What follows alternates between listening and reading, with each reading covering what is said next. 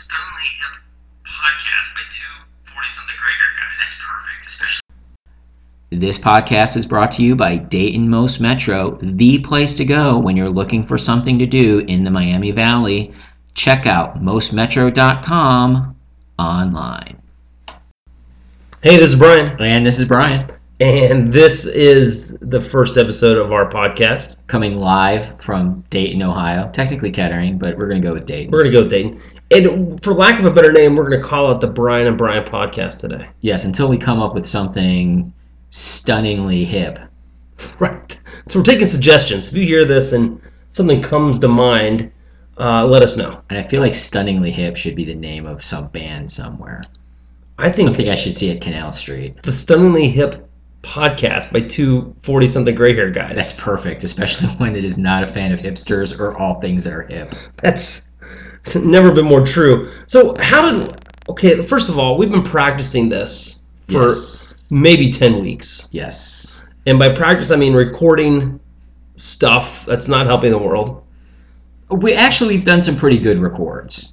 Um, I think we've got some good stuff in the can that everyone is going to be seeing over the next few weeks. But this has been definitely a labor of love, trying different recording platforms, finally figuring out how to get it out to you fine people in the Gem City. So we're very excited about this this prospect. But should we should we let people know that like this podcast, while it's in suburbs of Dayton, it's about Dayton. It was really born uh, through uh, a series of 45 minute commutes to the bustling metropolis of Wilmington, Ohio. Yes, because when you have a 45 minute commute with one Brian Suddeth and one Nicole Davis Net, you get to have some fun conversations. And then working with them on a daily basis, you get to have more fun conversations. Right. And we, quite frankly, made a lot of jokes like we should record this and talk about what we're doing, and people should hear it. And we're finally doing it. Sorry, Nicole. It only took four and a half years of this vision to evolve to a point where we're actually going to edit some audio today Yes. and post it to the world web of the, the wide web. Yes. That thing. The thing with all of the internets and the, the data. So we did do Cat the, videos. So in cat videos, uh, and recently I've I've fallen into a groove of um, very touching soldiers coming home videos and puppies uh, falling down in the backyard videos. So My video has been, my video consumption has been mainly board games and board games. I think that's Oh. pretty much it. now I have branched out. I do, late at night I do barbecue videos. Really? There's a, a plethora of uh, people who like to video their cooked meat. Brian Suddeth in his late night barbecue videos. yeah. I, I, so okay, so we worked together. This is 2013 for a company uh, that rhymes with uh, aircraft carrier, yes. and uh, we were we were pretty funny, and we created great stuff for uh, a whole host of companies and industries. hmm And we're not just like funny inside joke funny. We were we've done a lot of social media, professional social media. So we became pretty good with engaging audiences. Yeah, not like your social media uh, for your listeners at home. We were paid to be social, and we were good at it. We were social media ninja gurus. We were certified ninja gurus. at least certifiable ninja gurus. Yeah. And I think if you're calling yourself a ninja guru or like a wizard, I think wizard is the new term. Oh, That you know, just just don't. just turn it off. Just turn off all the social medias and go home. So we used to drive to work together, and with coffee in hand, uh, we would drive 45 minutes to Wilmington, and we had all these great ideas. And then we thought, you know what, we should share these with the world, and here we are today. Yes, that and the fact that we're both really passionate Dayton people. I do We- love me some Dayton. Yeah, and in Dayton over the last like I've only lived here since 1999. And Excellent. You've been here I come back in, in 2000. forever, ever. Yeah. and you know we've both seen this city explode and in various ways have been a part of it Yeah, yeah. Uh, and so we thought we would just podcast. And uh, so this week it's Thanksgiving. I'm going to give the week to this recording because we're going to post it this week. Yes, no more shenanigans. No more shenanigans. Uh, we're, we're heads down. We're focused. So Brian, that, that, one last thing. We started doing this because Brian and I needed a, a weekly lunch date. To be honest, he got married. I've got these kids. We've got these jobs that we go to, and we decided we needed uh, a common hobby Mhm. um, besides drinking and being married. Uh, so we decided we'd podcast. So every week we meet and we, we, we talk. Both of those are fine hobbies, mind you. Drinking and being married are great. They're not necessarily related. Yes. No, no, they're not necessarily related. In fact, I'd probably say I drink less. now that Yeah, I'm married. That's probably true. I make more cocktails, but I drink probably drink less. Yeah, yeah.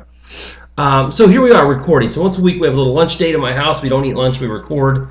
And uh, we decided with a little bit of background that we work together and uh, wanted to do this. We get started. So I'm going to ask Brian the first question. Oh, Brian, goodness. for Thanksgiving, what are you thankful for this year? I'm thankful that I have two great families. One that is still living up in Cleveland, and I have two brothers that I'm really close with. They've got significant others that are absolutely fantastic people. Um, my wife, her family, and all of that I would say is family. But I've also got a family down here of all of the people that I've gotten to know over the last 20, almost 20 years down here in Dayton. Um, fantastic people just some of the people in, that are really making things happen in Dayton really love the city and been able to work with them is just something that every day I am completely thankful for. What about yourself? Yeah, well, I just think about like your your tribe. Like, I think you get this cool. I think I'm a big fan of every. I don't know if everybody knows this, but I'm a big fan of Brian's wife's family. Uh, love his mother and father-in-law. They're they're good people, and um, but uh, yeah, I, I'm thankful that uh, through a weird trajectory of professions and some professional failures and missteps, that I'm part of this uh, creative community in Dayton, and I get to rub elbows with some really cool people who are making stuff and making stuff happen. Um, so yeah, I'm thankful for that. I'm also everything like uh, more immediately. I'm thankful for my kids. My oldest son is in college. He, he surprised us. He come home late Saturday night, I think, or late Friday night. He, he showed up at the house. We woke up and him in the house Saturday morning. And last night I got to play euchre with my two sons and, and my wife. And I thought these are these are my boys have turned into men that I like to hang out with, and uh, even just to play cards on a Sunday night. Uh, so I'm pretty thankful that I've got two kids that are cool to hang out with. And you said something about professional failures. Most of the really cool people I met in Dayton happened after what would most people would call a professional failure. So had that not happened, this entire trajectory that I'm on right now, us meeting, me meeting people like Nicole and Lisa Grigsby, my wife Kim, all of that probably wouldn't happen had I stayed on the straight and narrow. Right. I started hanging out with you, rabble, and, Right. and disrespectful people, and I'm now here making a podcast. Do you remember when we met? I remember the, the first two times we met. Yes, um, The conference room at R&L. conference room at R&L Carriers. Now listen, I went into that interview uh, ready to wow the crowd. Uh huh. Except I didn't wear a tie. No, you didn't. Uh, but you were in fact wearing a tie, hmm and you sat in the corner, and I felt like you were not impressed by my shenanigans. you had your laptop, and you just seemed to work, and you were just having to be in the room because you were scheduled to be there. You did not seem to care at all that I was there. I was listening, but I definitely uh, probably not as impressed with your shenanigans because I'd seen a lot of shenanigans that day. Okay. At some point, you just get exhausted with the amount of shenanigans that you see, and you're like, all right, what is this round of shenanigans? But once you were hired and we got to know each other, then I became more tolerant of your shenanigans. I remember when I remember the point in the interview where you finally looked up, and it happened like this: the director manager guy says to me, "Why did you not wear a tie to this interview?" and I said to him, "Why didn't you wear a tie to this interview?" And I remember you looked up, and I said, "I didn't wear a tie because this is a social media job at a trucking company." That's why I didn't wear a tie. Well, and I, re- I also remember after you know I looked over your resume and I saw your and like how is this guy not perfect for the job? But you took went another direction for a little bit, and then kind of came back around Yeah. to R&L. Right. Yeah. I um. Which, by the way, we You did out not of hire our me. way. You did not hire me that day. right. But first of all, I did not get the job, and I had to go work for somebody else. Well, let's be fair. Knowing the internal workings at the company as you do now, Right.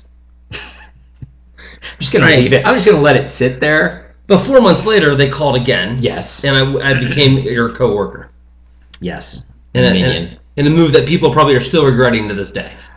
Probably, even though we were doing some amazing, at least interesting work in Yeah. the socials.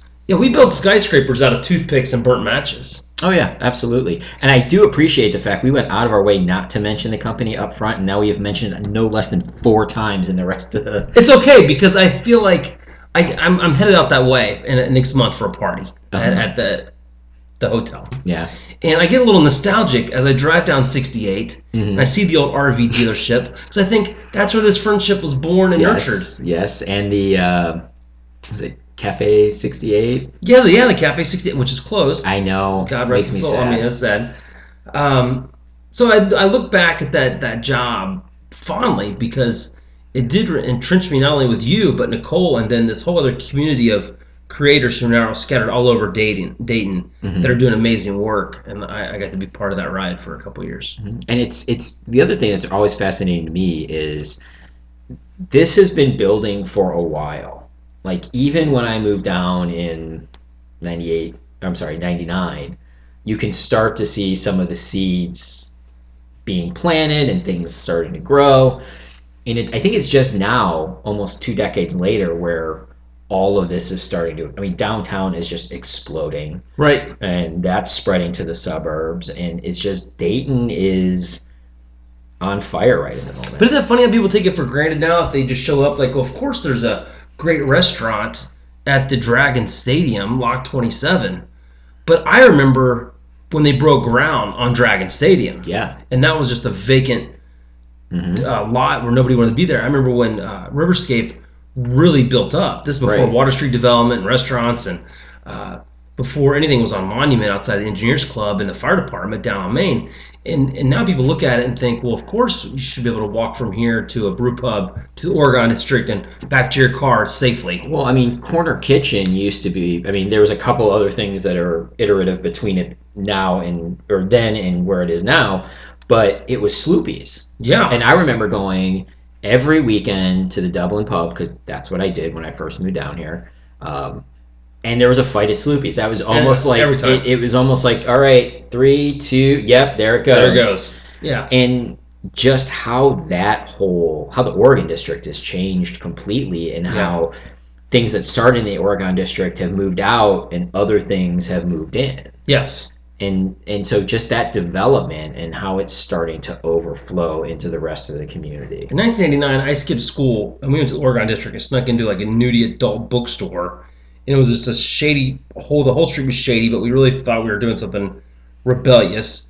And and now, uh, 30 years later, I'm meeting my mom for dinner tomorrow night in Oregon. Mhm. Then bringing her to see the show that we we produce at, at Wiley's. I mean, Where- where that really is a a change over 20 years from sneaking out to like a seedy establishment to bringing my mom there intentionally for dinner and, and a show in just 20 years. How different even that famed stretch of Dayton is on Fifth Street. but and I think that's a development that happens in a lot of different cities. I think it's, it's happened in Louisville with Fourth Street. I know Mhm. it happened in Cleveland with the Flats. Yeah. in the mid 90s where I remember when I was went down to the flats as a kid in the 80s well actually I didn't go to the flats as a kid in the 80s because you didn't do that Right. it was really super dangerous Yeah.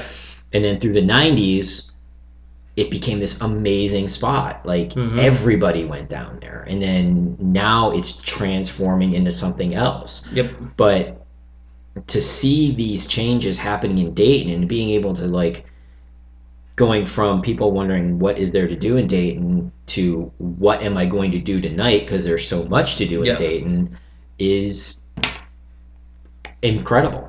Yeah, it is fun to see a packed schedule, and and I, I grew up in Lebanon, 15 minutes south of here, and uh, friends uh, recently would ask a question. Uh, I mentioned this on Gem City podcast a few weeks ago.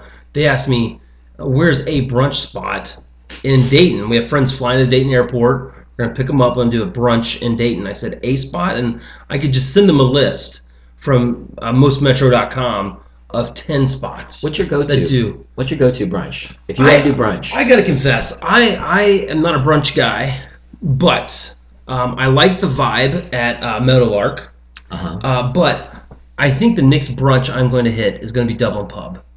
Um, they're doing some things there that look my style. It's not as high dining as as uh, Lily's or Corner Kitchen or something like that, but uh, but I like what they're doing there. And this, they have a new um hash brown, custom hash brown bar, and it's I don't know. I dig I dig Dublin. Dublin pl- bleh, Dublin pubs brunch is definitely kind of like a big deal. Go hungry Yeah. brunch. I mean, it's fantastic. Yeah. you are not going to leave hungry. Yeah, but it is it is more of a hey, you've got friends in town you want to impress, and I think that's just what Dublin Pub has been doing.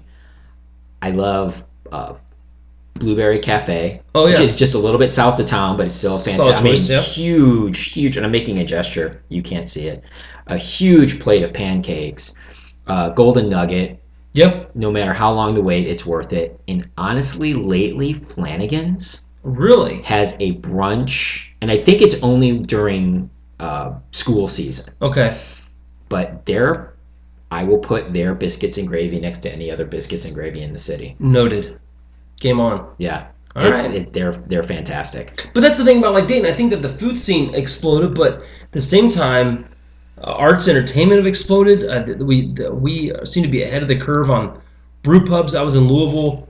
Uh, I'm in Louisville often, but uh, somebody asked me, "How many? Do you guys have any brew pubs in Dayton?" I was like, "Yeah." I was like, "There's like 11 or 12." And he said, "In Dayton?"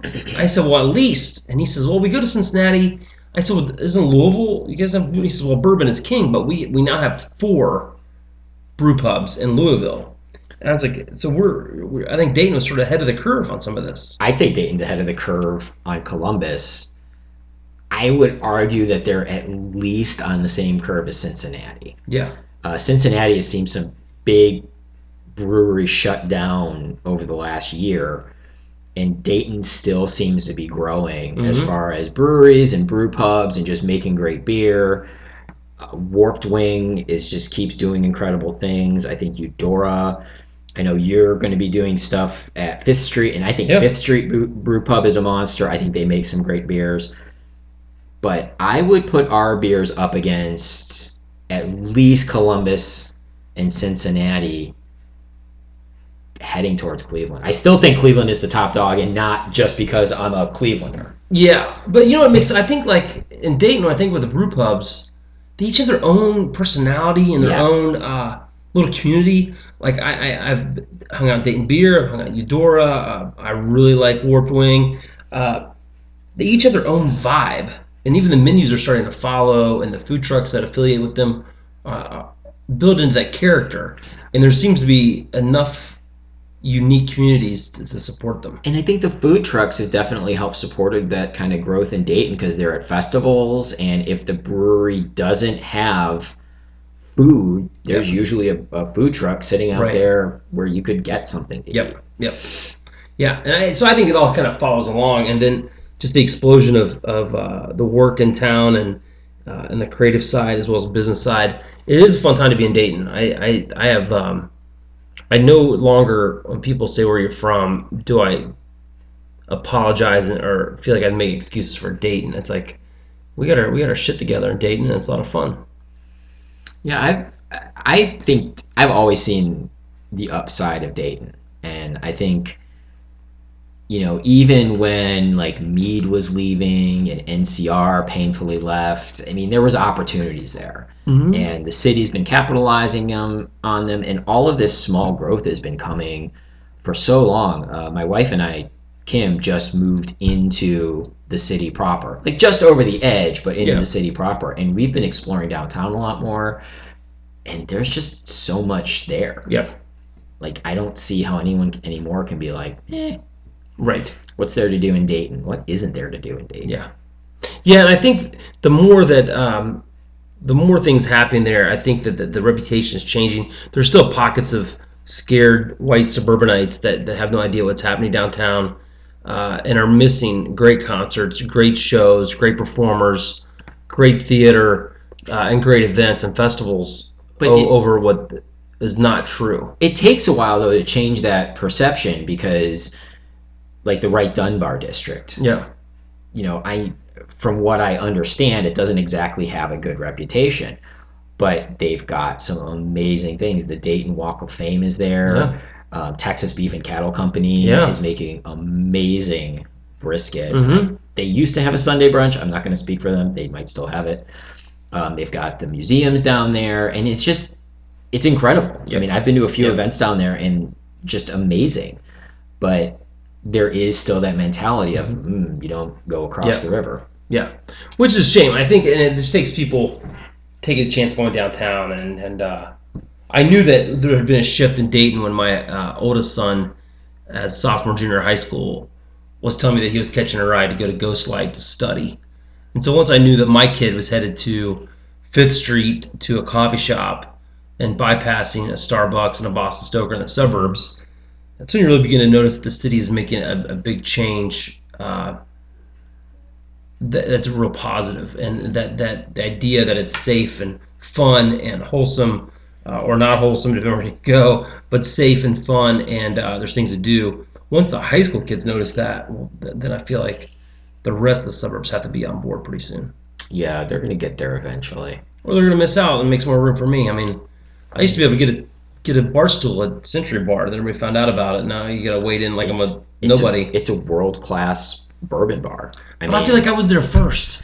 You know what? There was a lot of people that were first, and they've just done such an amazing job. And then the shift over to cocktails, which they knew they had to do, and this speakeasy that's been a long time coming, but it looks like it's right around the corner now.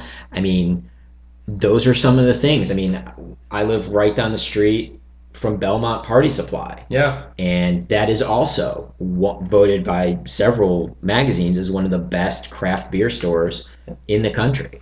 Not not in Dayton, not Yeah. in Ohio, not in the Midwest, in the country, and they do a fantastic job. Um, they're always friendly. They're always helpful.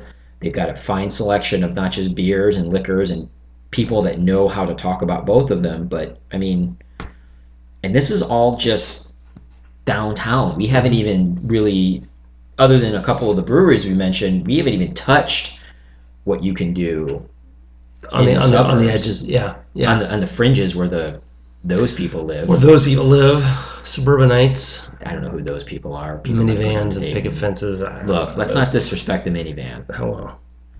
Out of, out of the two people sitting at this table, two of them drive minivans. Why is that? Are, are we still telling ourselves that it's paid off and it's functional and that makes it okay? No, that's exactly what I'm telling myself right Okay, now. It's, alright. it's it, as long as it holds together until I can get a new car. That's that's what matters. Well, I gotta admit, like Saturday, I did this little mini food tour with some friends, and six of us piled around in that van all day. And I thought, well, if it's sad, it's sedan, we're gonna take two cars, but we all fit into one car. That's the one thing that I like about it is is when it's clean, you can fit a lot of people Right. in the in the minivan. But your your minivan though is equipped. If there's a snowstorm and you got stuck on the side of the road, you have plenty of work to do. Like you got sketch pads and art supplies and a computer, and you, just- you can just set up office. it I don't know why, but I, there always seems to be a gathering around me of stuff. And so when someone says, "Hey, I need this," I can just go, "Oh, it's right over here." I've got that. and I don't know how it happens. You are you are a Wi-Fi signal away from a mobile office. I, I am, which is not something you should do while you're driving. We are not no, no, no, no. condoning that. We would get you a driver. You just sit in the back and work. That's exactly it. That's what that's what should happen. Look, I just bought a new microphone. I can't afford a driver, so that's going to be the next just- iteration of this podcast. My, look, my work is so important. I don't want to be locked down to any particular location, so I got to keep moving all the time. I can't be posting to Instagram and people knowing my exact location. I can't. Yeah, I can't get work done at a coffee shop. People know who I am. It's sort of a big deal. So people are always interrupting me at the coffee shop. So Mr. Sutherland, can I have your autograph?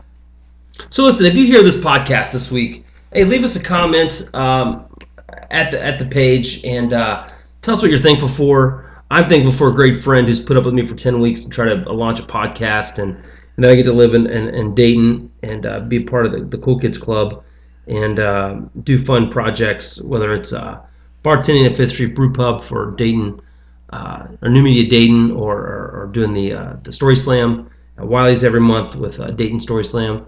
Um, whatever the project is, even just helping out with School of Advertising, where Brian works full time, which we're not going to mention after this because we got to keep it on, on, you know, can't be just telling everybody where we are all the time. Uh, I'm That's why I'm that's why I'm trying to get the mobile office. right. Let me pin down on David Road all the time. Don't pin and me down somewhere. So there you go. Uh, episode number one. Uh, we've got about seven or eight more in the can. We're going to do some editing this week, and uh, this is episode one. We'd love to hear what you think.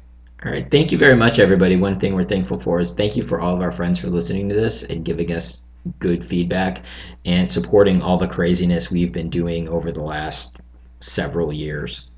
So all eight of you, Yes. we know your names. So we hope that that uh, this is as good as we said it is. So awesome. All right, Yes. peace out. We'll, we'll do this again soon. All right. This is Brian. This is Brian. Have a good week. That was 30 minutes you're never going to get back. The Brian and Brian podcast brought to you by MostMetro.com, your source for entertainment, food, and dining in the Miami Valley.